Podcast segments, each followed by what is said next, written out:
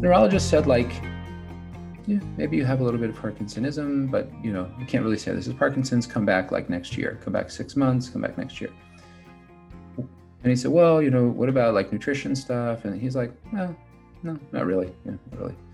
And um, and I just it's like it's like it's amazing. It's amazing to me that this is these are physicians that are well trained. Most of them are, I would say, are smarter than me, and they, you know, they're like they have long training and they work with like they have regular meetings together and and really like it's about what's you know can i name this diagnosis? Do you fit the category or not?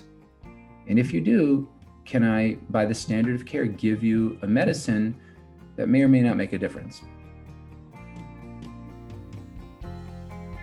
And that was dr nate bergman of kemper cognitive wellness and in this podcast, we dive into a great conversation around cognitive health, including his own story of experiencing a tumultuous time during his residency around his own cognitive function.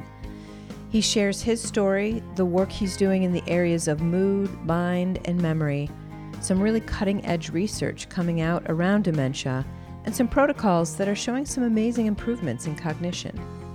So, Nate started his career in medicine in the medicine of aging at Cleveland Clinic as a fellow, and then had the opportunity to work at the Center for Functional Medicine at the Cleveland Clinic with Dr. Mark Hyman as it was just beginning. He created the brain health program there and currently is the Chief Scientific Wellness Officer at Kemper Cognitive Wellness in Rocky River, Ohio.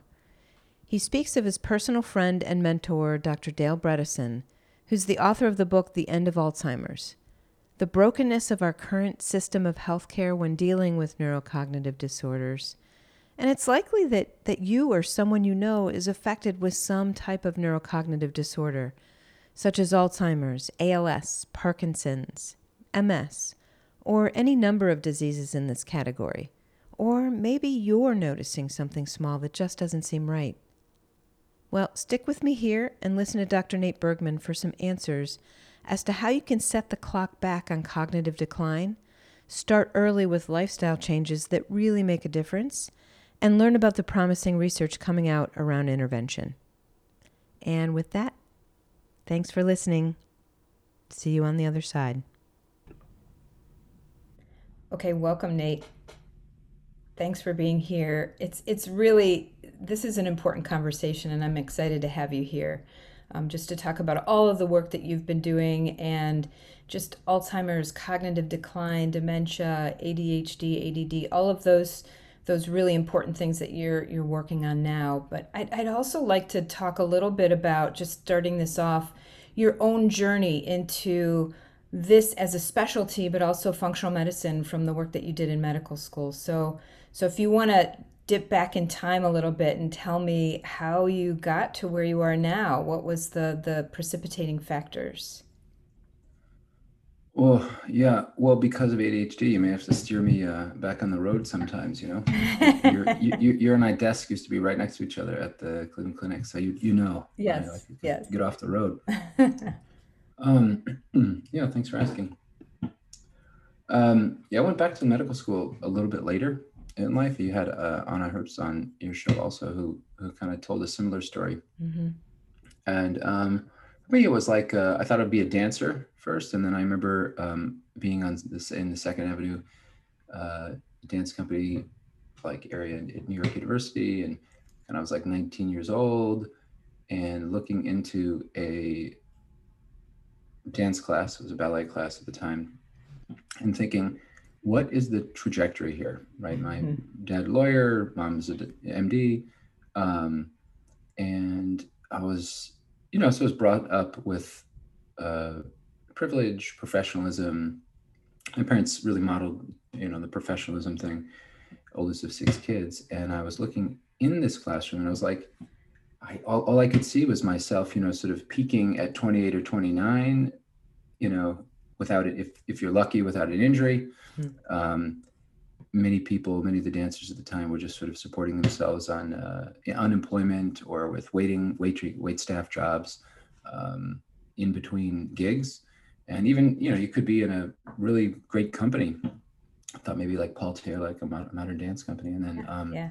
and then like and then what? Then i'll be you know like like an alcoholic uh, smoking cigarettes uh, teaching ballet to seven year olds in the suburbs somewhere you know? And that didn't sound appealing like, to you?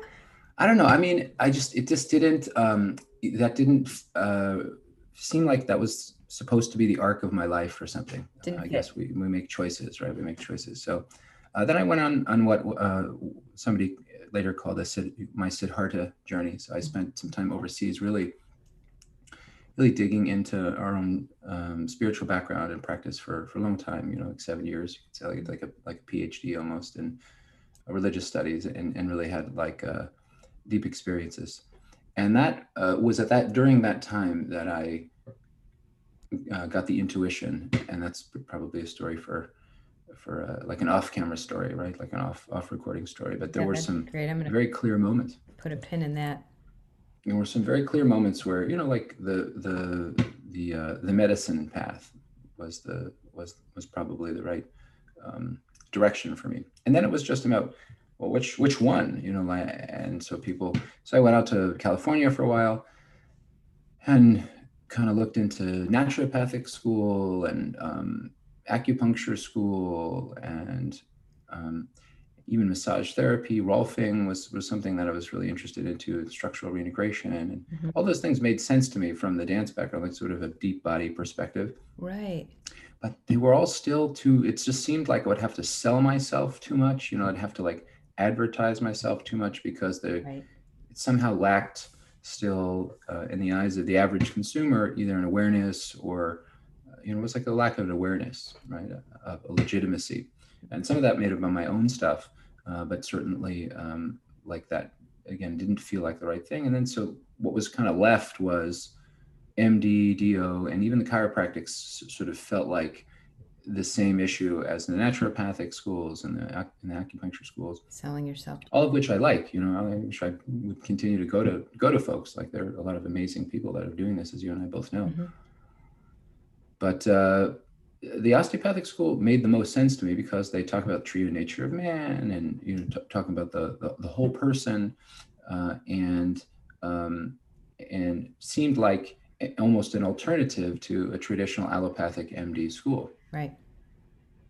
I applied to a bunch of those schools and one MD school because my mom went there and at University of Kansas. So I, I just applied there and interviewed there. Um, but I actually chose, and I'm from Kansas City.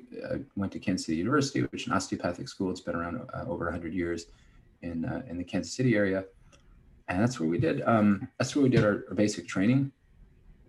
And um, I had spent a year before medical school doing drug design research at the NIH, mm-hmm. and um, met some people, and and uh, that was an influential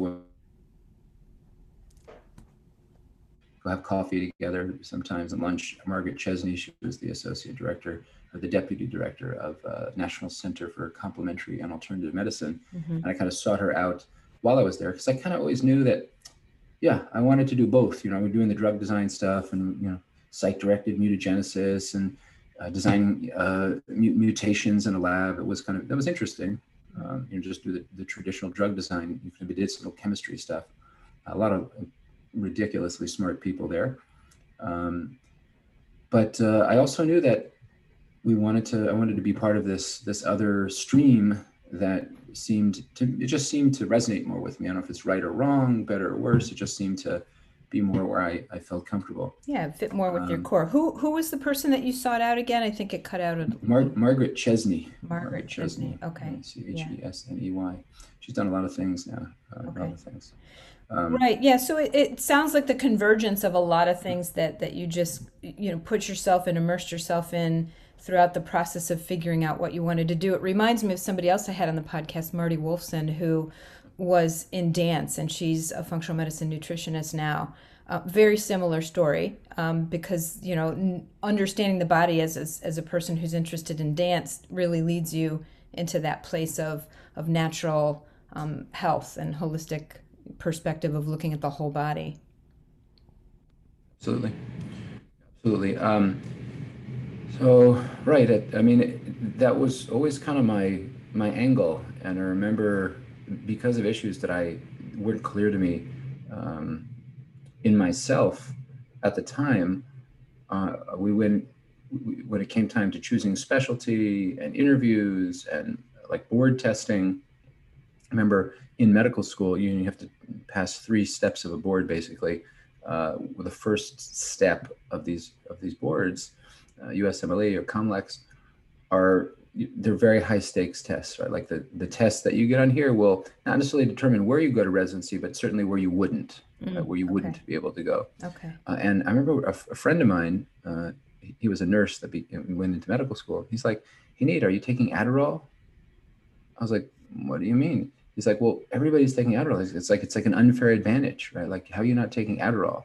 Wow. Like everybody was just taking it as a sort of the performance enhancing medicine. I've seen this. I've seen this now in patients that are trying to get off Adderall because they don't have ADHD. Adderall is a stimulant medicine right, that's right, given right. for typically. Um, there's a few different reasons you could give it, but typically it's given for ADHD.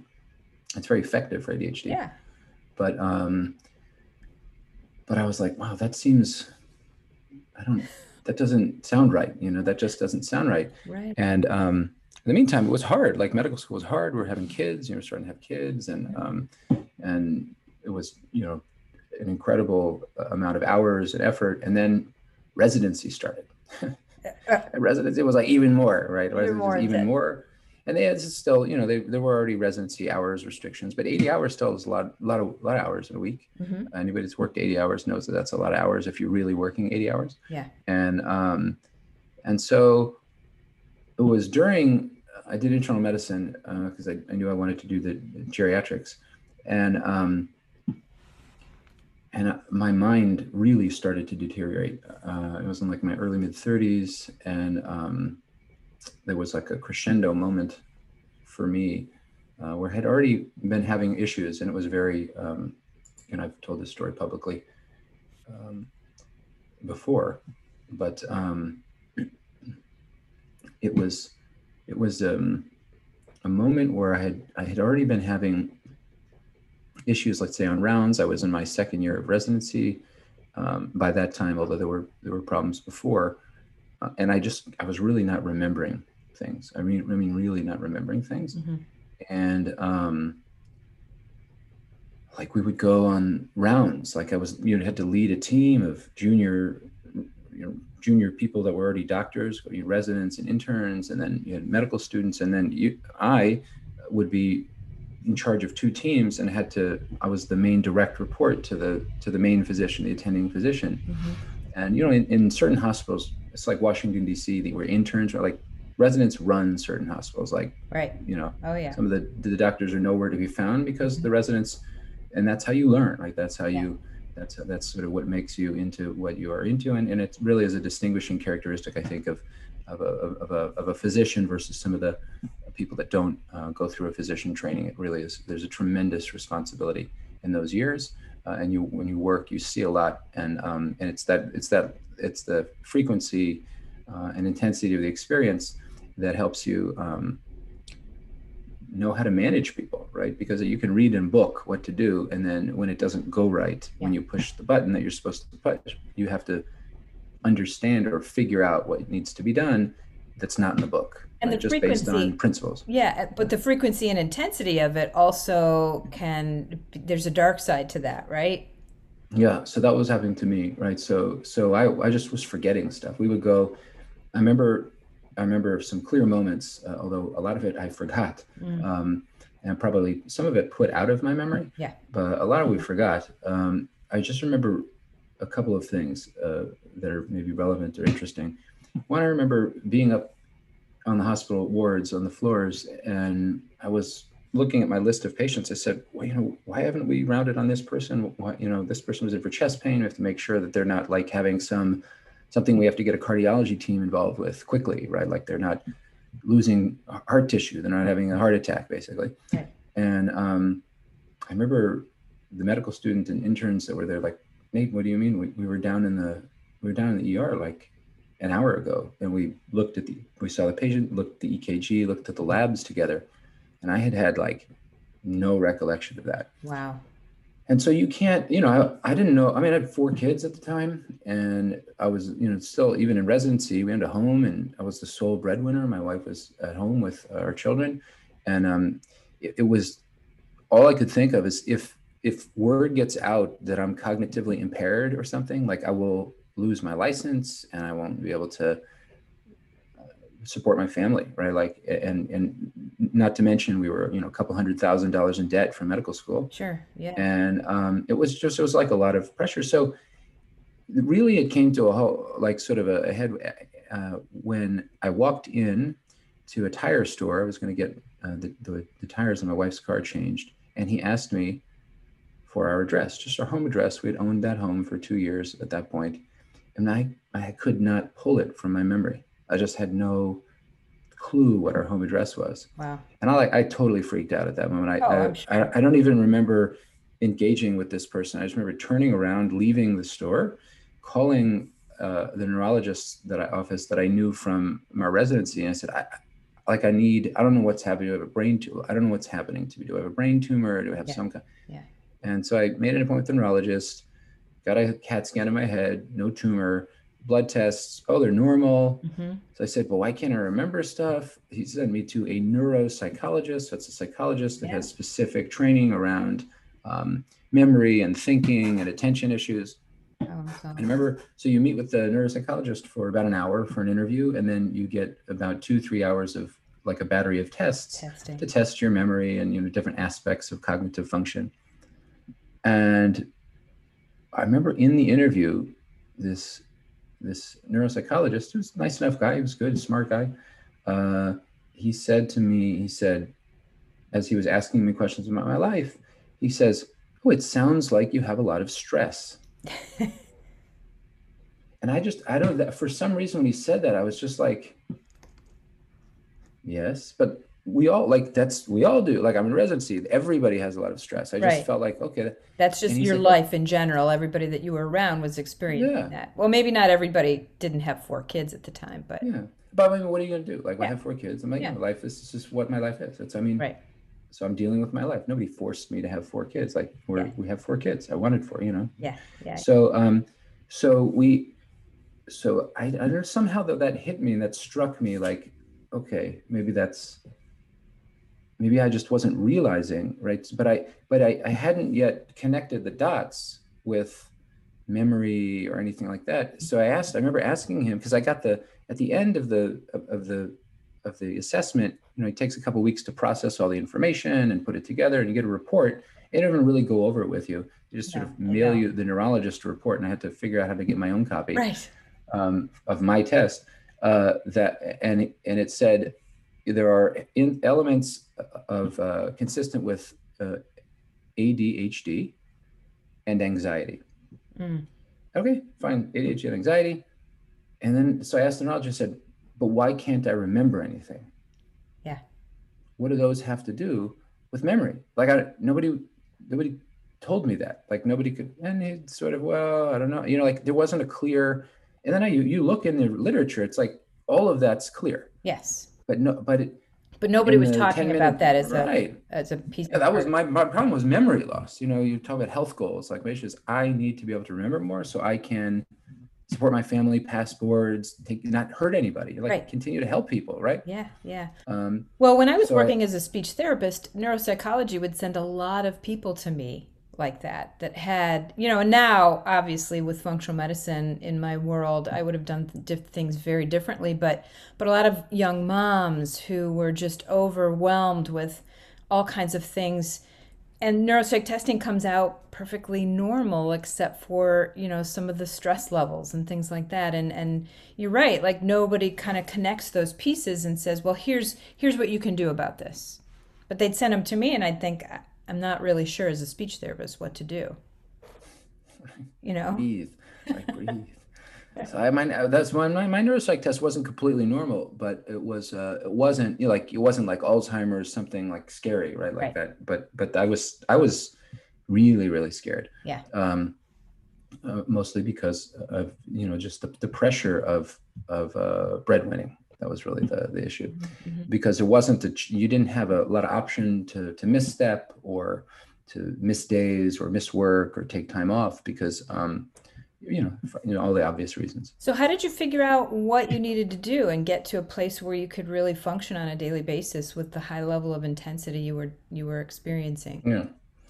Well, um, so we, my wife is a was trained as a dietitian. Sort of, mm-hmm. she's into the same kind of things that we are, kind of a whole foods uh, cook, cooking, and um, we've supplemented a little bit. And I mean, I was I was already aware of functional medicine at that point. I had met Dr. Mark Hyman, who was our UNI boss when we were at the Cleveland Clinic. Yeah. In my first year of medical school, and I really thought, okay, that would be cool to do, but I didn't know the path to do that. There wasn't sort of a you can do this, that, and the other thing, and become a functional medicine doctor. Mm-hmm.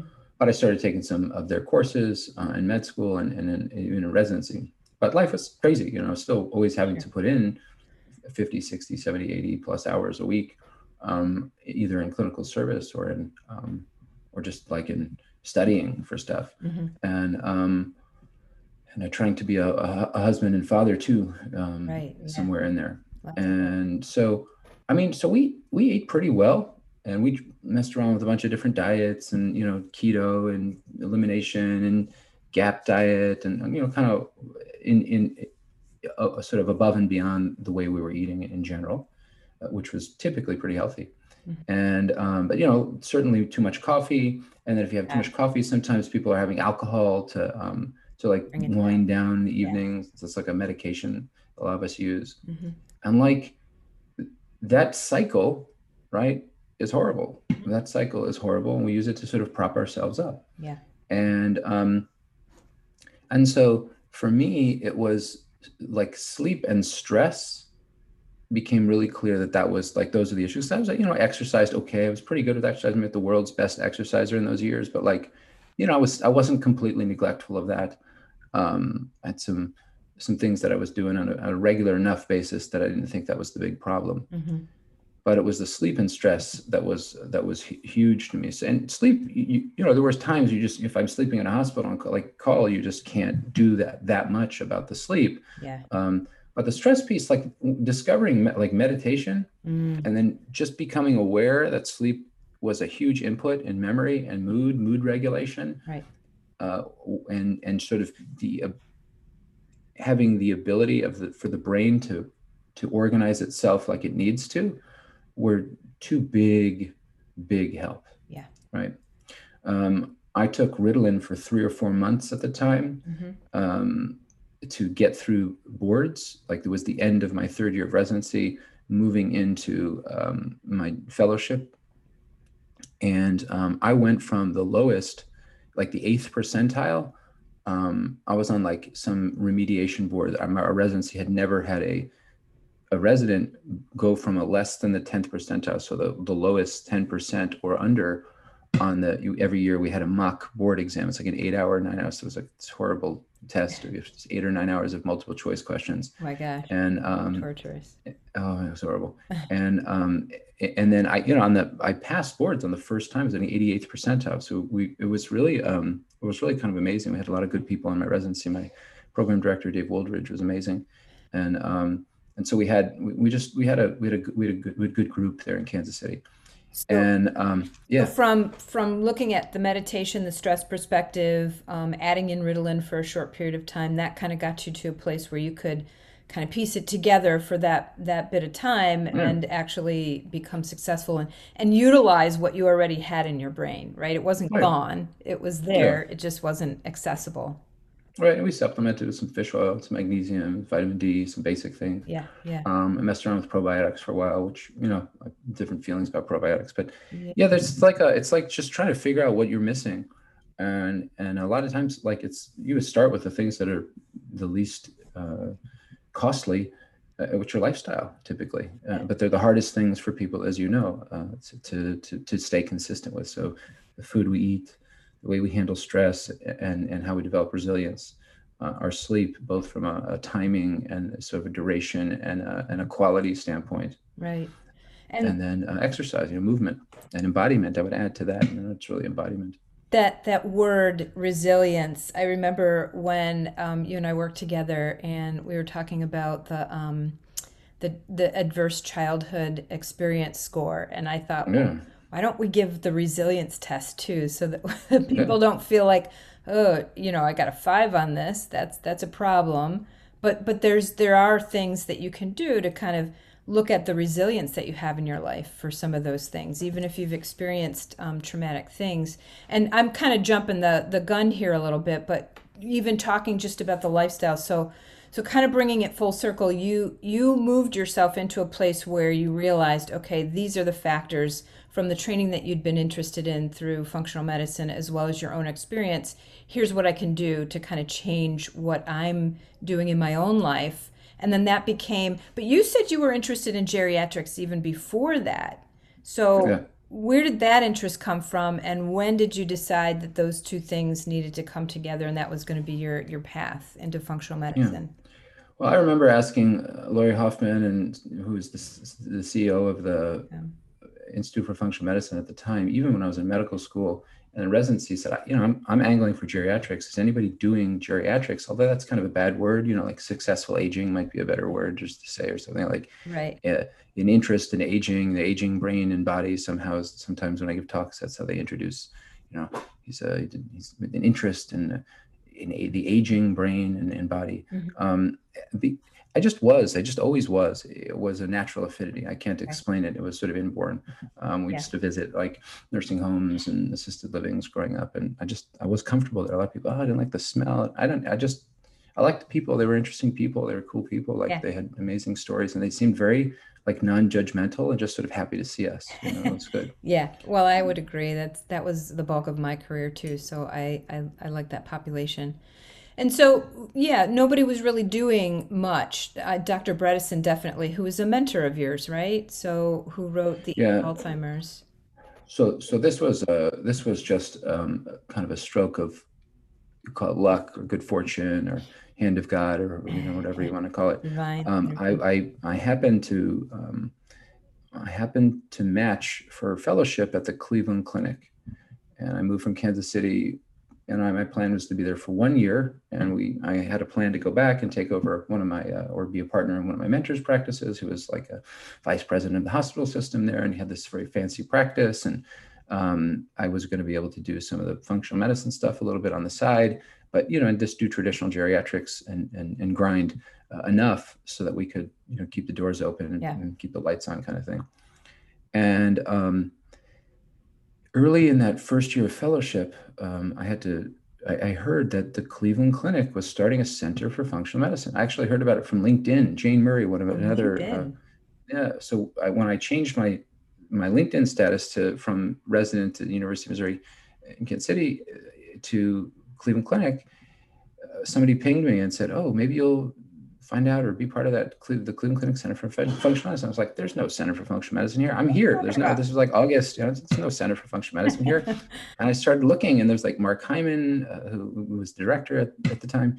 He was, he was giving grand rounds there and, you know, and I was just like, wow, this maybe is really happening. Yeah. And around the same time, uh, in September of 2014, this was 2014, 2015, my fellowship year, um, Dale Bredesen published his first paper in the journal Aging called "A Reversal of Cognitive Decline" mm. in patients. And and when I saw that, this was like these were older folks that were at risk or in the throes of cognitive impairment, mostly Alzheimer's type. Mm-hmm.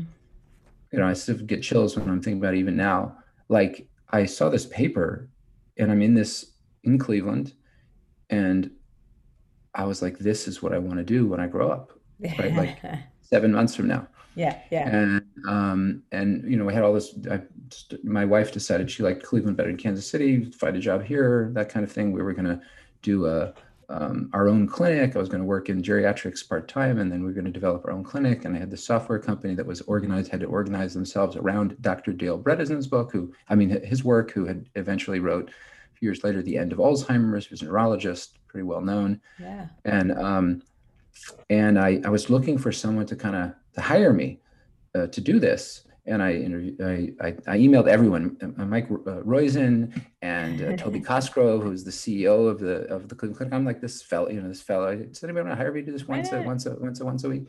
Um, a few others, and um, nobody answered me. Actually, Mike Roizen answered me. And I went and, and, and interviewed with him, and uh, you know they offered me a, uh, some work and but I, I really wanted to focus on the brain stuff and the stuff uh, in, in addition to the geriatrics we were doing right um, and uh, long story short eventually three months before fellowship was supposed to end like April of 2015. My wife was going to help me open this practice. And um, we found out she was pregnant. And I was like, you know, that was maybe the first panic attack I had in my life. Oh no. city. She was in another city. She was actually at my parents' house for for a holiday. Okay. And um, I was like, oh my gosh, I don't know what like like this is three months away. You know, we can't launch when I we can't, you know, she's obviously not going to be able to work. Yeah. Um, like we thought she was gonna be able to. And um life like plans were having to change fast. And at the around the same time, again, just sort of um, very, very good fortune. I was Patrick Hanaway, who was the medical director at the Cleveland Clinic Center for Functional Medicine that had been open for like five, six months at the time. He also became aware of Dale Bredesen's work. Yeah. Two or three months after I had emailed them about it. Oh, okay. But, um, okay. Yeah, but I mean, I know that they were aware of Bredesen's work beforehand. Right, I'm just saying right. that, you know, I'm just saying I'm taking credit for something that I probably shouldn't take credit for. Well, you, you pushed so, the ball forward. Right, right. It was just another, it was another notch to say, hey, you know, why am I, you know, why are they getting, uh, everybody's alerting them about this.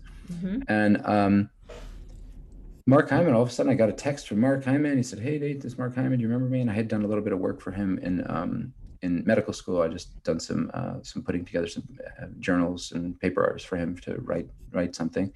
And um, and he's like, Why don't you come for dinner t- with me and you know talk about a job? And long story short, I ended up working at the Cleveland Clinic Center for Functional Medicine to like develop their brain health program there. And it was like wow, you know, I just never, and that sort of launched launched everything uh, and accelerated everything. And you know, the, the time I spent there was amazing. It was intense, um, and it was uh, like I, was, I couldn't at, at, this point I couldn't imagine being able to do what we're doing now mm-hmm. without that time. It was mm-hmm. really a just a, a blessing of right. a time. Met you, Karen. You know, like a lot of a lot of good people. Like a, uh, there was it was really some some amazing people. Well, it, it was for me too. And I think it, it just sounds like, you know, all of these things come together in hindsight as you look at all of them, you know, layering on top of each other. They were just at the right time, at the right place. And, and really you set yourself up for all of that based on the work and the interest that you had in reaching out. And, and so you,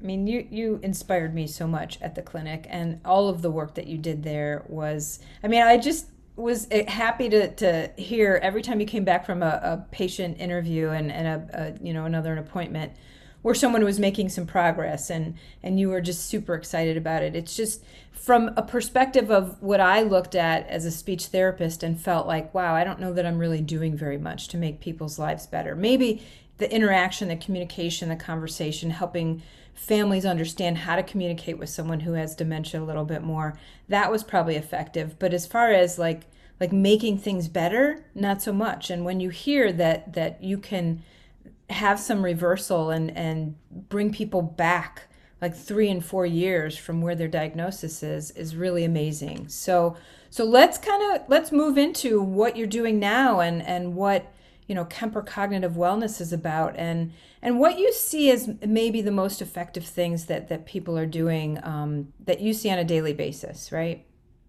yeah yeah so thank you for asking so i'm now the chief scientific wellness officer and the you know the main physician at, at uh, uh, the only physician at Kemper Cognitive Wellness right now. I like uh, that. so we're in, we're in Cleveland. Uh, we're in Rocky River, Ohio, and um, really we're there to assist anybody that's having an issue of mood, mind, memory. So we sort of stuck with the um, the the neuro theme. There's a bit of you know psychiatry involved. There's a bit of neuro, and then there's a lot of you know a lot of standard internal medicine. I mean, most of it's internal medicine, geriatrics, functional medicine, mm-hmm. and um, so what we kind of got known for, and what the Kempers were known for, they run some assisted livings, and um, first and foremost, I think most importantly is getting the word out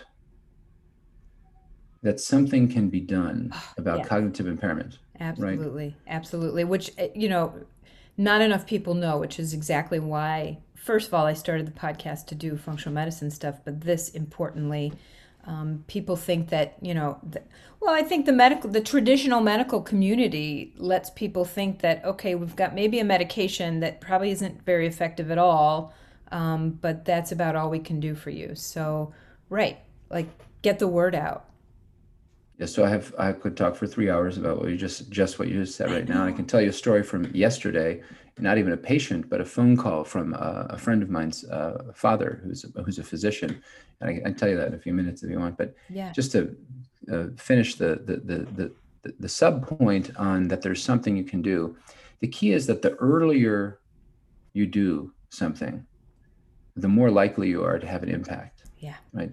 And, this is the, the, what you just said is is to me is a a part of the brokenness of the system. Mm-hmm in neurodegenerative disease. So by neurodegenerative disease, I mean Alzheimer's, I mean Parkinson's, I mean uh, Lewy body dementia, even some kind of vascular dementia, uh, frontal temporal dementia, mm-hmm. MS, ALS, Lou Gehrig's disease. All of these things. These are all sort of neurodegenerative diseases. There are others, but those are kind of the, the, the big ones. And uh, Alzheimer's was my, you know, the, the, the first real deep dive we had done. And um, there's this, I, the, the, the standard is to just wait right is to just right. wait until we can confirm right be, be, partly because there aren't really effective medications and still it's surprise it's really it's almost surprising to me because it's just not supported by the literature anymore but the the the standard of care is to just wait Right. And until we can confirm a diagnosis, I will tell you the story now that, that happened yesterday. I'm on the phone. I on the phone with an hour for this gentleman. Amazing guy, cool family. Uh, he's a physician. His son's a physician. Another son's brilliant mathematician. Uh, uh, wife, his wife is a PhD. Creating evidence-based guidelines, but sort of open to the concepts of functional medicine. But we're all, myself included, a little bit still skeptical of some of the claims and hype in the functional medicine world. And I very much put myself in the sort of functional medicine skeptic world. And people are like, "What do you mean you do functional Wait, medicine?" But what you do? What do you mean? Say more about that later. But yeah. this story. So this is a physician. He's an, he's also an epidemiologist, and um, and he got COVID Oh wow! He has uh, Parkinson's runs in his family, okay. uh, uh, and um, when he got he had probable COVID. He got it in in, in right at the beginning uh, of when it became our awareness. You know, last in 2020 uh, in the winter in 2020. So that we didn't have good tests, but he had all the excuse me, he had all the classic symptoms okay. Uh, of of COVID, um, and he had really bad cognitive stuff afterwards. And then in the summer, he started developing some weird things with his walking gait, okay. which is classic Parkinson's. Mm-hmm. Uh, he had a few other things as well. Um, and he went to see a neurologist, and the neurologist, you know, who I know, who's a who's a specialist in movement disorders, so Parkinson's and things like Parkinson's. And the neurologist said, like, yeah, maybe you have a little bit of Parkinsonism, but you know, you can't really say this is Parkinson's. Come back like next year. Come back six months. Come back next year. Heartbreaking. And he said, well, you know, what about like nutrition stuff? And he's like, well, no, not really. Yeah, not really. And um, wow, wow. And I just, it's like, it's like, it's amazing. It's amazing to me that this is, these are physicians that are well trained. Most of them are, I would say, are smarter than yeah. me. And they, you know, they are like, they have long training and they work with like they have regular meetings together and, and really like it's about what's you know can i name this diagnosis? Do you fit the category or not? Mm-hmm. and if you do can i by the standard of care give you a medicine that may or may not make a difference? Well that's what you're saying the standard of care right? Like that's oh, that's the problem. And and also you know there's research to support the idea that there are other ways of getting at this. Like Parkinson's can be very much connected to toxins in the environment, chemical exposures, all of. Yeah, and that's not controversial. No, that's not controversial at all, which always That's like American Academy of Neurology right those right. are the, the guidelines right those are in the guidelines so what's the disconnect why if that is verifiable in research through a major academy in medicine what is the disconnect between neurologists and, and just conventional allopathic medicine? What's the disconnect in looking at some of those things? Yeah, I mean, a lot of it, as you know, is, is the model, right? The model, like this, the the physicians there and the physicians really everywhere. Um, we work in a system that is overly commodified. It is what it is. That's how it is, right? So it's slots. It's like it's like a modern day factory. You're as a physician, as a speech therapist, as a health, you know, no matter kind of where you, if you're in a specialty that has to sort of talk to someone, think about it, order some tests, and either recommend a procedure a medicine or a surgery, mm-hmm. like you don't have a lot of time, A, to, to sort through someone's story. I mean, I spoke to this guy for an hour yesterday. You know, there's very few people that he's seen along the way. He's been sent to all kinds of people. Uh, and very few people have even been able to spend an hour of time with him, right? right because they're so, it's not their fault. It's not, that's the thing. It's not physician's fault. It's not a speech therapist's fault. It's not a nurse practitioner's fault. Like it's just, they're just, this is how it has to go. Like you have to do this. Like that's the only way to make money. And to answer your question directly, yeah. there isn't a context to say, oh, you know, what are the other things going in your life? Maybe you could do like eh, the, the goal is where's the where's the multi-center randomized control trial that says this will help this will work because then insurance will pay for it so that you have a lot of levels right? so there's a payment issue there's a spending time issue and the, but the thing that gets me there that those are not even the, the two biggest issues the two biggest issues to me are one that they waved off the notion that nutrition was important. Right, right, right. Like I can't even. It just it just boggles my mind. Well, because first of all, nutrition and some of the lifestyle changes do not cost a lot of money. You don't have to worry about insurance paying for it. And a physician could have five minutes to say, you know, why don't you look into this around your nutrition, and why don't you look into this around your sleep? Like get a sleep study, see if that's that's an issue for you. I don't think it takes a lot of time, and I, that's where I I sort of ask that question. Like I understand in the bigger complex of medical care that there is this constraint with money and time and this is how the structure works.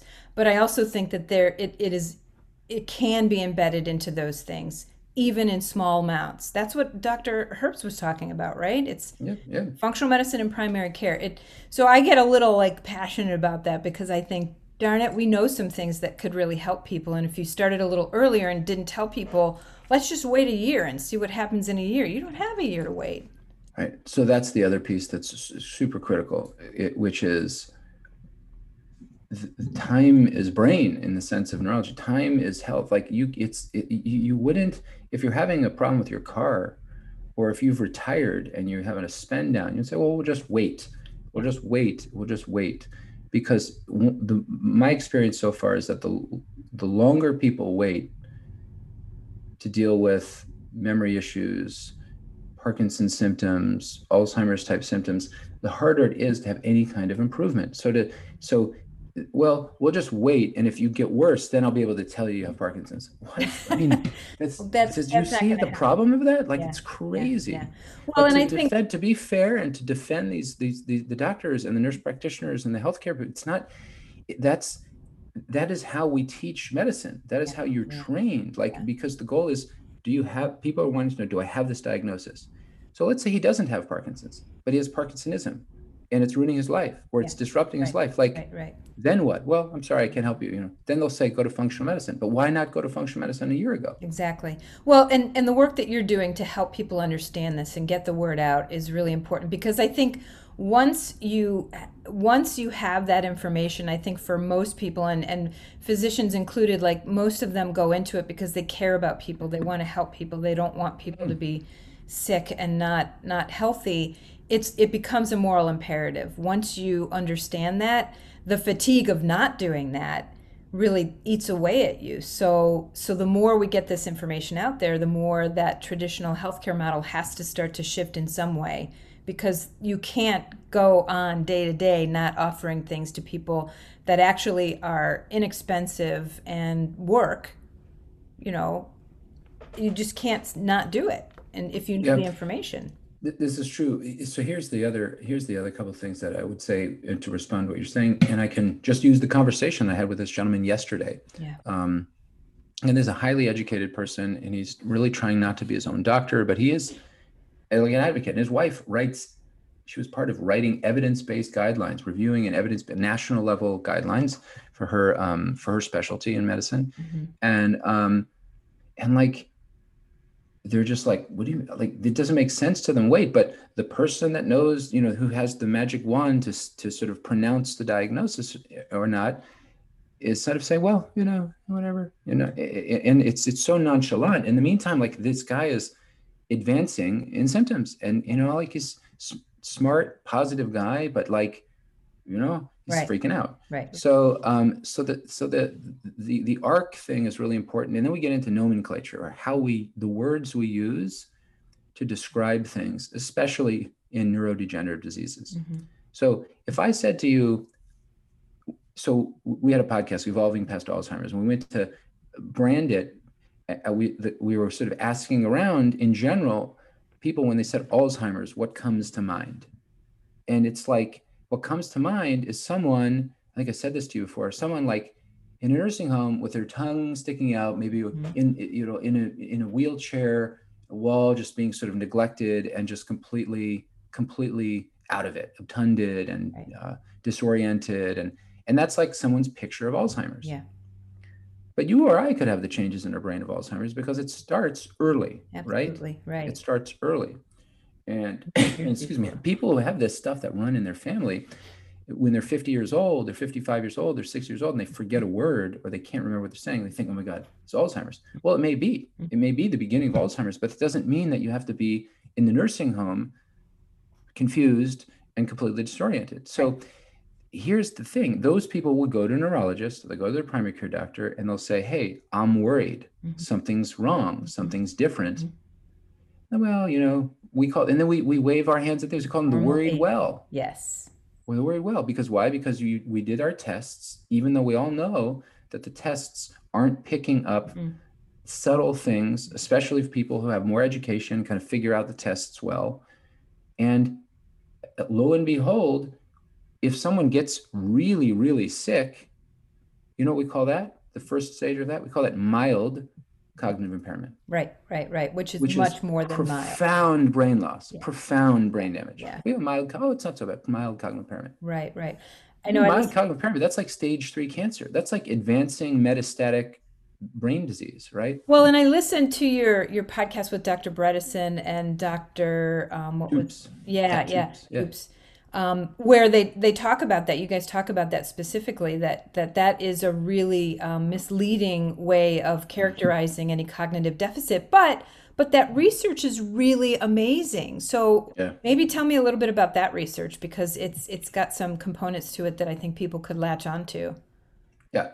So um, so Dale Bredesen, who's a non-practicing neurologist, brilliant guy, um, was sort of part of a the mainstream, if you will, really a, a thought leader, uh, you know, chair of the UCLA department, you know, the Department of uh, uh, like their Alzheimer's program, um, a founding president and CEO of, of uh, a place called the Buck Institute on Aging, which is a public-private partnership up in Northern California. Really cool place, doing some really, really interesting work on the mechanisms of disease, and have contributed a lot of original contributions from all the scientists they support. I've been up there and it's a it's a sort of a beautiful, really really neat place. Um, you know, Dale was with two Nobel Prize winners in his training, his postdoc training. So he's he's one of the smarter people I've yes. been I've had the good fortune of interacting with, mm-hmm.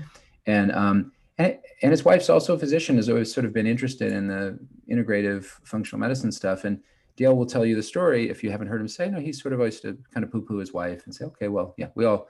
It's nice to talk about diet, exercise, treat stress, those types of things, but the he was a drug guy, right? He was always trying to find out what's the drug mm-hmm. that's going to help uh, Alzheimer's and solve the Alzheimer's Parkinson's dilemmas. And so he's he has this, this, sort of immense, immense library of knowledge about mechanisms of disease and all you know all these neuro neurodegenerative uh, diseases we mentioned earlier, Alzheimer's and Lou Gehrig's and Parkinson's, etc. And so, but we, what he was positing, what he was theorizing in the in his lab was that okay, when you look at all of the things that drive Alzheimer's and specifically, it's like many of the things his wife was talking about. And oh, by the way, the hormones are important. Oh, toxins seem to be you know important. Oh, mitochondria seem to be important. It's like, and he starts to look at like what functional medicine is talking about. He's like, wow, maybe there's some something here, right? And so he put together sort of a, a hypothesis, which is I, we have to agree and and and and say now this is still in the realm of a hypothesis that's starting to advance to to sort of a, notion of a theory. So this is not a proven thing, and I get emails all the time. Dr. Dale Bredesen's proven that, and there's nothing proven here. Right, but there's, right. I can tell you that there's Very there true. are there is data and there's evidence. Yes. But it's not the level of evidence yet that the the neurologist at the Cleveland Clinic is going to say, oh hey, there's this. But but it's on it you know hopefully mm-hmm. i don't say hopefully we'll see if it if it pans out right? We'll and see if it pans what's, out. what's the harm of doing a lot of the lifestyle things right, right the lifestyle there's things there's, there's no harm. There are some other things that they're doing that there could potentially be a harm and have to be tested right? And that's right. the it's important to, to to lay that out and, and, acknowledge that. Right right. But you're right and the lifestyle stuff there, there isn't a, a, a, really a problem. And i can go back to the parkinson's guy i was telling you about yesterday or that i had the yesterday to, to, to sort of further this point but the what they showed they had they had 25 people um, three different doctors. Uh, we done interviews with all the doctors that were in it uh, kat toups who you mentioned uh, deborah gordon and ann hathaway. They're all in sort of northern california and oregon. And 25 student 25 patients 21 of them so all of all of these all of these people that were participants had a early alzheimer's disease or a mild cognitive impairment diagnosis. Mm-hmm right? So these were all people that had very, very significant amount of brain damage, right? Yeah. the difference basically between mild cognitive impairment and an early Alzheimer's is essentially Alzheimer's dementia. Again, there's a lot of problems with the words that we use and, right. the, the nomenclature, but dementia versus mild cognitive impairment. So is dementia is cognitive impairment plus some aspect of inability to be independent, can't drive, can't remember to take medicines, can't pay bills, all the stuff you know, Karen. You know, like to mm-hmm. some aspect, like if you'd go away for a couple weeks probably wouldn't be okay on their own, right? Sure. Um, that's the sort of moving into the dementia, like an early dementia. And in a lot of these people, you wouldn't know if you just had a five minute conversation in a store or you're checking out, you wouldn't necessarily know these people had dementia, sure. except if you if you kind of know know what you're looking for. So of these 25 people, 21 out of 25 people with this functional medicine intervention improved.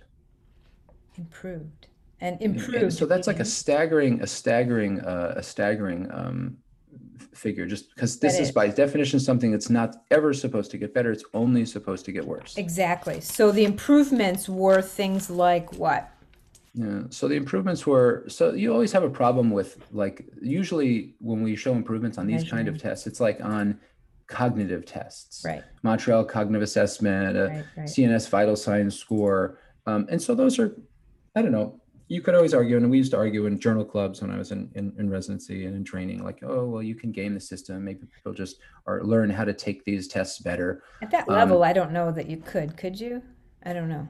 I mean, theoretically, you could. I mean, if you just keep giving the people the same test over and over in a short enough period of time, they can kind of remember the words. And but they had blinded raters. They used, this, you know, so they're, they they can this this uh, experiment though it wasn't a, a, it wasn't randomized and it didn't have a um, placebo group they, they did have some uh, measures in there that uh, limited the the bias, meaning limited the chances that uh, the this the group that was doing the study, the science, the, the physicians and the scientists that were doing the study, influenced the results. So they they so they had yeah. they used different testing.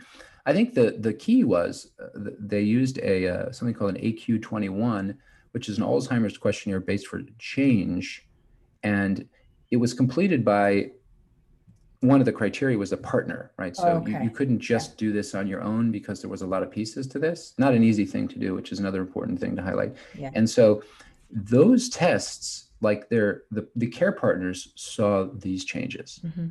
And to me, that that's where, you know, that's where I sort of, I tend to more believe these results. Right. Because, you know, the cognitive testing, you have a couple points increase. Okay, that's good. You know, like we've, sure. that, that's, that is something. I don't want to, again, poo poo that too much. But when you start to see when people around you start to notice a difference and an improvement, because it's so hard and it takes so long to change some of these neuro, neurodegenerative stuff, if if at all, right? Right. Uh, and you start to regain some function, life skills, re-equipping people's minds, restoring function to some degree. Uh, it's extraordinary. I mean, it's an extraordinary thing to to see. Yeah. Um, well, true. and they saw that in in in in in 21 out of 25 people Karen. It's like unbelievable to me. That really is. I i would agree having worked in that world for a long time um, and also the the the caregiver perception of their their changes because they've seen it from the beginning. They notice you know the small subtle changes that are different. Um, when when you think about so the interventions that they did, I'm, i know the list was long, um, and I know that we could say, well, what are the top five things that people should be doing? But But when you think about just the average person and if they're noticing some of these things, um, you know, there, there's definitely evidence to support this. It's not, you know, dried and cut in stone, but I, I think if, if you were to talk about what are some of the things that, that people could start shifting if they've noticed some of these things, what are what yeah. are your top things? I mean, sleep and stress easy. for sure. Yeah, but. yeah. So so very very simple. That's an easy. That's become now an easy question for me to answer after asking myself this question for the last six seven years. Yeah. The the key that we've seen changes in pretty consistently with people. Uh, number one uh, is uh, exercising with as much intensity as someone is physically capable of. So if you can get into a higher intensity exercise, uh, higher, higher, like high intensity interval training, mm-hmm. uh, even if you're going from nothing, even just to get to moderate intensity. So, meaning you're getting to a point where you can feel the fact that you're exercising, you're huffing and puffing a little bit, hard to finish sentences. The more intensity, uh, the more intense the exercise, uh, and the more frequent, right? So we want to get to near daily exercise. Mm-hmm. It, it, moves the needle. Like that's I've seen that uh, consistently, especially in the mild cognitive impairment range, yeah. right? Like you'll see an improvement the problem with it is you have to do it every day. It's like taking a pill. Like you have to do it yeah. often.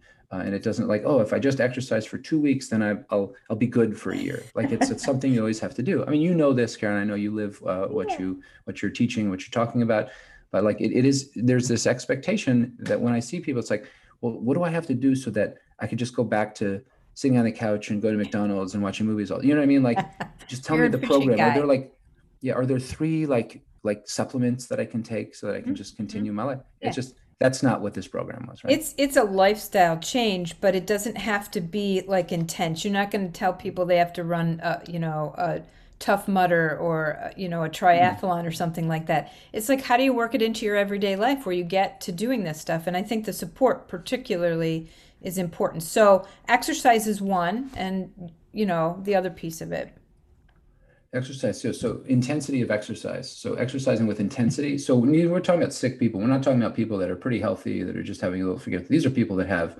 neurodegenerative disease that's set in. Yeah. this is like stage three stage four cancer right? So these people this group needs a different kind of intervention than something so this is going to disrupt life a little bit like because that's what's happening. Like yeah. this is going to be a, a, a, little bit of a focus and a priority. Okay. Uh, second second thing is uh, nutrition. And um, what, and no, it's not everybody. Um, and this probably should be done, as you know, uh, with, under a guidance of someone like yourself or a nutritionist or a, you know some other kind of a doctor or healthcare provider.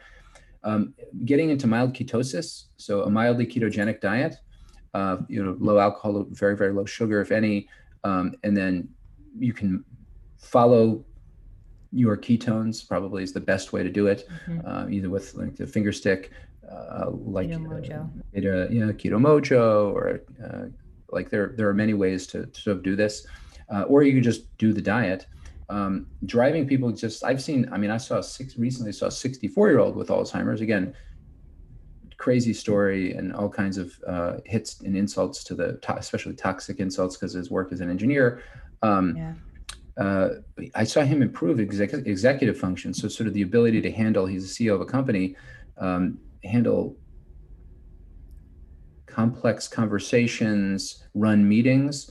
Uh, his son and his wife noticed improvements within two weeks of starting ketogenic diet. Wow. And that's right. kind of like, you know, you could do full on keto, but you're talking keto flex kind of. Um... Yeah, you could do the keto. I mean, you could start with keto flex, but I think if you really want to sort of um, if you want to rescue brain energy and see, mm-hmm. and if you want to really, it's for people that are behind the eight ball. Yeah. Um, uh, you and there there can be untoward side effects for the ketogenic diet. So that's it is a therapeutic diet. It's not like a diet I'd recommend. Hey, go out and keto is healthy for life. It's hard to do. It's hard to sustain. Exactly. And there are there can be side effects. Right. Um, but a ketogenic diet. And then you know if you're you, mild ketosis is is, is is is is important. So keto flex is also fine you know not eating before you know about three hours before bedtime so that the brain and body can kind of clean itself up better.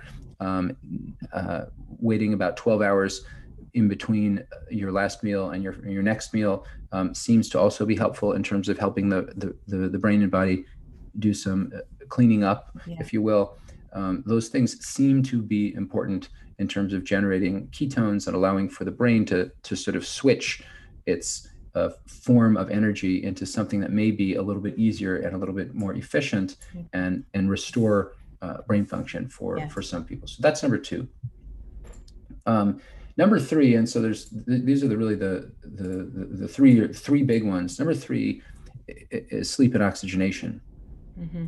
um, like going back to this parkinson's guy so there are again we could talk about sleep for three hours but basically yeah. the way i think about sleep is you know you, you, there's an efficiency score. You need enough sleep so duration right? Most of us need between seven and eight seven and nine hours um, and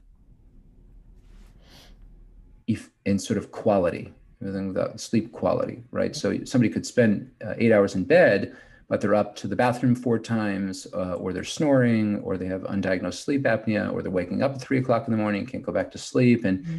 so they're not the, the time in bed is not a high quality time in bed, yeah. or they're not getting enough deep sleep.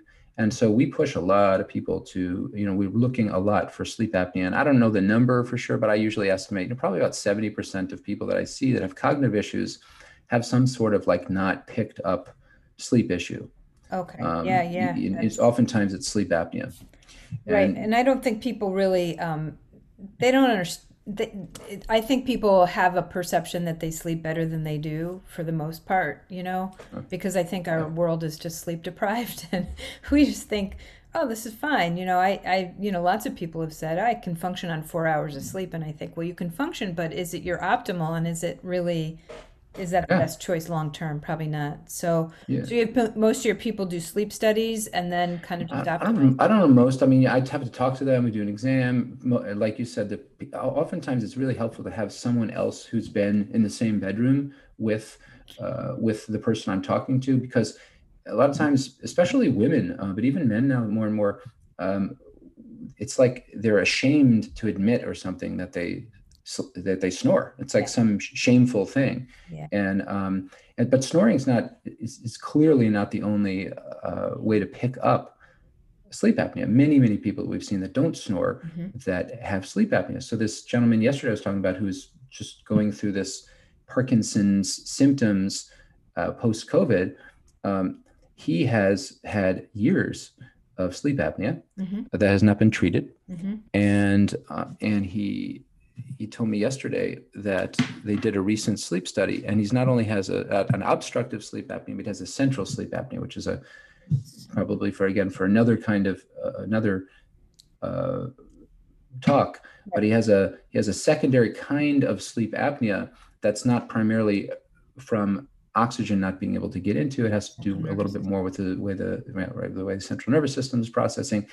And heretofore, he's not had it treated. Mm. And you know what he told me? He said, "Well, um, well, the sleep doctor said it was mild. It was mild sleep apnea." There you go. Let's wait till it gets really, really bad, then we'll do something about it. Yeah, it's like oh, so. So then you're just fine with mild brain damage. It's just mild brain damage. Yeah. It's fine. Yeah. It's not a big yeah. deal, right? It's 30 years of mild brain damage. It's fine. It's not going to hurt anybody, right? Like because that's the world we like. If it's not like a red light problem, mm-hmm. that's a clear fix we don't think about but what if you just are using these same ingredients are in like these toxic ingredients and the toxins like or right, right. you know toxic foods or not enough exercise for years and years and years like that has that takes a toll. It just does take a toll. Well i think the last thing i want to dig into and then we're gonna you know i know you got to go but um, just the last couple of things just briefly talking about the other things that can contribute to any kind of cognitive decline maybe the toxins and mold and any of the other things that infections that you kind of have to dig a little bit deeper for too. Yeah. I don't know. I, I mean so i would say one of the first ones is hormones, hormones. that I'm becoming more and more um, like on board with. You know, I, I was trained at a time still where we were under the influence of the Women's Health Initiative, and right. you know, estrogen causes cancer, and don't give it to anybody. And we've swung a, a little bit the other way. Right. Interesting story. Another patient from yesterday. So I saw a woman, almost 80 years old, um, fiery, fiery lady, and um, she has her father two of her father's sisters, one of her father's brothers, all with Alzheimer's, right? And she's she's got Alzheimer's now. Mm-hmm. Uh, very, very not willing to uh, admit it. Very, very difficult for her to sort of accept. you know, obviously, who wouldn't, you know, who who among us would not, you know, would just sort of, oh yeah, I got Alzheimer's, no problem.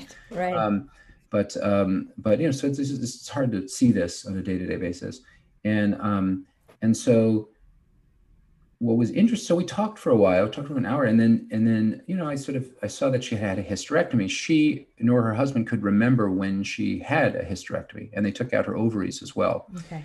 I said well do you were you put on uh, estrogen or hormones? She's like oh yeah we're on hormones and and and she just didn't oh yeah it was hormones that was routine before 2001 when the women's health initiative study came out right. uh, sort of talking about the low association between and there's this whole there's a whole side story about that i know we can do five know, other podcasts right. yeah. Nate. yeah totally uh, and um and so the the the interesting thing about this woman was she after that she didn't have the dates but she said i remember she said i just remember 20 years ago or something uh, we all of a sudden my doctor wanted me to go off the hormones. And she would was probably in her late 50s then so still what would today be considered in a window to to be on hormones. Mm-hmm. and she just said i didn't feel right. I just she could she couldn't articulate exactly how. I said no you just didn't feel the vitality. You just couldn't get as much work done brain stuff. Yeah all of kind of all those things right? It was hard for her to describe. And so she couldn't really find anyone to prescribe it because it was you know right. It was going to be like malpractice right, to, exactly. to continue to people and doctors are not going to take that risk even if it's in some cases on an individual level like the right thing to do mm-hmm. um, which i understand and um, she, she somehow found someone to take her off uh, to start start her back on these hormones estrogen at least was estrogen and it may have been mixed with some kind of progesterone as well a second kind of hormone okay and um, and okay, so she got her some vitality back. And then at some point, somebody took her off of it again. Mm. And when we were doing the dates, I was like, "How long we have you had these symptoms?" And her husband was like, "Well, I remember we were planning for this trip, and and this was like four, four and a half years ago." That was like at the very beginning of our interview yesterday, and then uh, this is like an hour and fifteen, an hour and a half later, we're hearing from her just in terms of, oh, you know, I was just reading my normal list of, you know, what was your last period? And did you always, so you had a hysterectomy, you got your ovaries taken out, having this conversation about hormones. Well, were you, when do you think you were taken off those hormones? And best we could come up with was five, five and a half years ago. Now we have to verify this. So this is still like, this is still fresh. So I don't want to create a story where there isn't one. Mm-hmm but that was about a year before she developed Alzheimer's symptoms. Wow. Yeah. You know, like so, and I've seen enough people kind of perk up, and it's definitely not everybody. I mean, okay. it's definitely not everybody, um, but I've seen enough people improve with things like testosterone or estrogen, maybe sometimes from progesterone, but testosterone and estrogen in particular, uh, men and women, um, where like I like there's there's a real signal there somewhere. There's, you know, the truth will be shaken out. Yeah, yeah. That's more on top of your list than it ever was before. Yeah, yeah. The things that are controversial, like everybody's sort of convinced that there's all this evidence that mold is creating Alzheimer's. Like I don't, I don't know if I'm fully on board with that yet. Okay. But right. because we don't have great tests, whatever. One of the conclusions from the, my interviews with the the three physicians that did the uh, that did this clinical trial with the where the 25 people, 21 improved that we were just talking about, was that the people that did not improve or living in moldy homes. Okay. Right. Was that the only factor you don't know? But it's yeah, like we don't know, but uh, but there there it does seem to, like toxins do seem to be more important than I would say the general world uh, um, gives it credit for. I think partly it's because we don't have great tests for it. We don't have a great way to assess uh, low level toxic exposures over time. Mm-hmm. Um, but but toxins do seem to be important. Um, remediating gut stuff, like gut things, definitely seems to be important. Restoring blood flow, like there's this whole connection with um, idea of insufficient blood flow. Uh, the and brain diseases, the easiest way to improve blood flow that are low risk are a exercising with intensity, b um, fixing things like sleep apnea, yeah. uh, and then c uh, would be food and food choices. Um, and then there's kind of a host of supplements and other tricks that you can do to to to to to to improve those. But if somebody is not exercising enough, they are not getting enough oxygen when they're sleeping. There's no amount of supplements that's going to correct for that. Right. Um, right. So so th- there there are there are some other things, and then I think also like infections is a is kind of an open question for me. Mm-hmm. Um, so I do kind of later on in a in a in a in an assessment, we'll look for uh, things like in, infections that are implicated or associated with, but not clearly, in, in, in at least to me, not clearly a, a cause yet. Okay. Of Alzheimer's, but we'll look for those, and um, and sometimes we'll go after them with uh, either herbal, sometimes uh, sometimes you know prescription medications, depending on how clear cut the the results are. Um, that that may be contributing. So you're trying to identify as many of the contributors, and then dealing with those contributors um, in a in a in a way that's appropriate and doable for the person that's that's uh, I'm seeing. You know. Yeah, I mean, there's there's a lot to think about. I mean, could you briefly give me like a couple of the infections that you think might be contributing or that you look for particularly? Yeah. So herpes simplex virus, mm-hmm.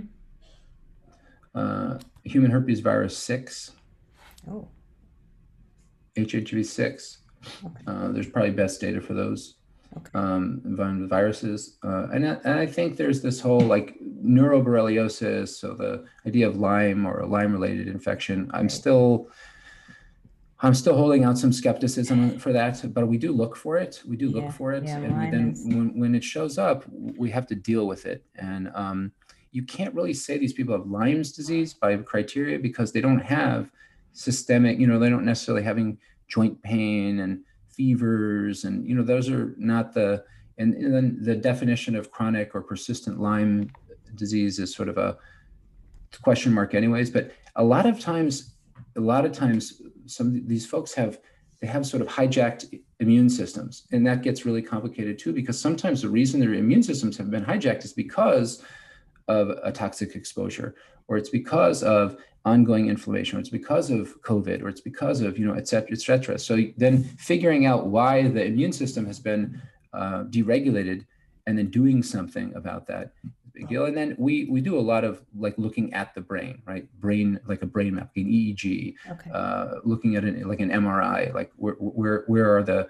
where are the where is the hardware or software faulty, mm-hmm. and then how can we reroute that and make the brain, if you will, more efficient. So um, neurofeedback stimulation, neurostimulation, transcranial direct current stimulation, transcranial alternating stimulation. Um, we're dipping our toes into photobiomodulation. We just used a sort of a higher powered laser recently on one person, um, although I'm not ready to sort of commit that to practice. Uh, that was um, sort of a friends and family under the t- guided tutelage of a mentor of mine okay, for uh, for a family member at this point. But I do think I think that um, I'm skating towards that as a future. Um, so so tools, and then I'm not even ready yet to talk about some of the stuff that we're doing with the folks in assisted living, where we're really really um, I'm excited about sort of the re-equipping uh, and restoring uh, minds for people that already have pretty pretty bad disease, just like a day program where we're really like working with these people intensely um, and trying to keep them in their homes as happy and healthy uh, and with as much peace with the people that they're living with for as long as possible. I mean, that's another thing I get the chills about. Um, Me too. Because I think, Me too because there are some some really cool stuff that we're we're uh, we're embarking on. With a little bit of pilot data that we're sitting on. We're not talking about it just yet, oh. but um, hopefully in the next six months we'll we'll have something to talk about. Oh my gosh! Well, Nate, I mean, we have like five, six, seven different topics we could talk about in upcoming podcasts. So, I mean, I hope I can get. It's the good thing about ADHD. It's the oh yeah, but this is all really like groundbreaking, interesting stuff. But it's also really very tangible for people who are experiencing some of these things or have family members who are experiencing this. And it's mm. just exciting for me to to come from the world of speech pathology for so many years of my life and and to see there is a lot that we can do for people and and the, the work that you're doing is so incredibly important and the stuff that you're doing with kemper. Um, you know i'm going to link all of the information about how to contact you and kemper wellness um, and if you you know i'll ask you also to maybe send me some of the research articles that we mentioned in this podcast but but definitely i'd love to have you back on and, and dig into any one of these topics even more intensely because this has been really really helpful Um, and I, I honestly, I think there's going to be a lot of people that are excited to hear about this. So, um, yeah, it's it's it's it's it's it's it's, it's amazing. Like those are the two the two big takeaways uh, are for sure. One, there's something you can do. You know, when it comes to Alzheimer's, all these other things, there's something you can do. Uh, it's not it's not an immediate and automatic death sentence, uh, but it's it's work to do something about it. Yeah. Uh, but the second thing that's probably just as critical is don't ignore early signs. Yeah. Do something about it. Yeah, do something about it early. There's there's there's more. You can reroute, retrain, and reverse if we want to use that word mm-hmm. earlier the better. The, the longer something goes on, the harder it is, and the more work it is, and often the more expensive it is to regain function. Well, so do something about it early. And on that note, true, like like let's get this word out there a little bit more. I, I mean, I'm hoping to to move this bus forward too, because I think that's it. It's the awareness to know that there's something out there that you can do, and to pay attention to what's going on with with what's happening in your life. Don't just poo poo it and move it aside and say, well i don't have time to pay attention to that and that's i think right. what i spend a lot of time helping people understand too 100% thank you for doing what you're doing uh nate thank you so much maybe we'll have a chance to work together sometime oh that would be fantastic i would absolutely love it so i i very much appreciate your time and the fact that you've got lots of um, kids at your house right now and you took the time yeah. to do this and it was uninterrupted i appreciate that so um, you'll be back again i hope mm. Yeah, thank you, and thank you for doing what you're doing, Karen. I hope everybody appreciates what you're doing. I, I, for one, know uh, that it's everything you talk about is is true. You're practicing what you preach. You're an amazing human being. Oh, Thanks for having us Nate, on. you're gonna make me all teary eyed. thank you so much. Yep.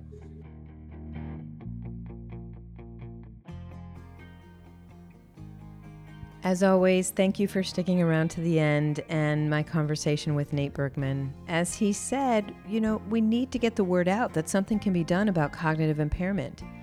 And we don't have to settle for waiting on a diagnosis and medications that really don't work. So if you found this information helpful and enlightening, please share with everyone and anyone you know. You never know whose life you could change. This podcast is sponsored by Karen Bush Functional Medicine Health Coaching changing the state of healthcare one conversation at a time. Thanks for listening and see you on the next one.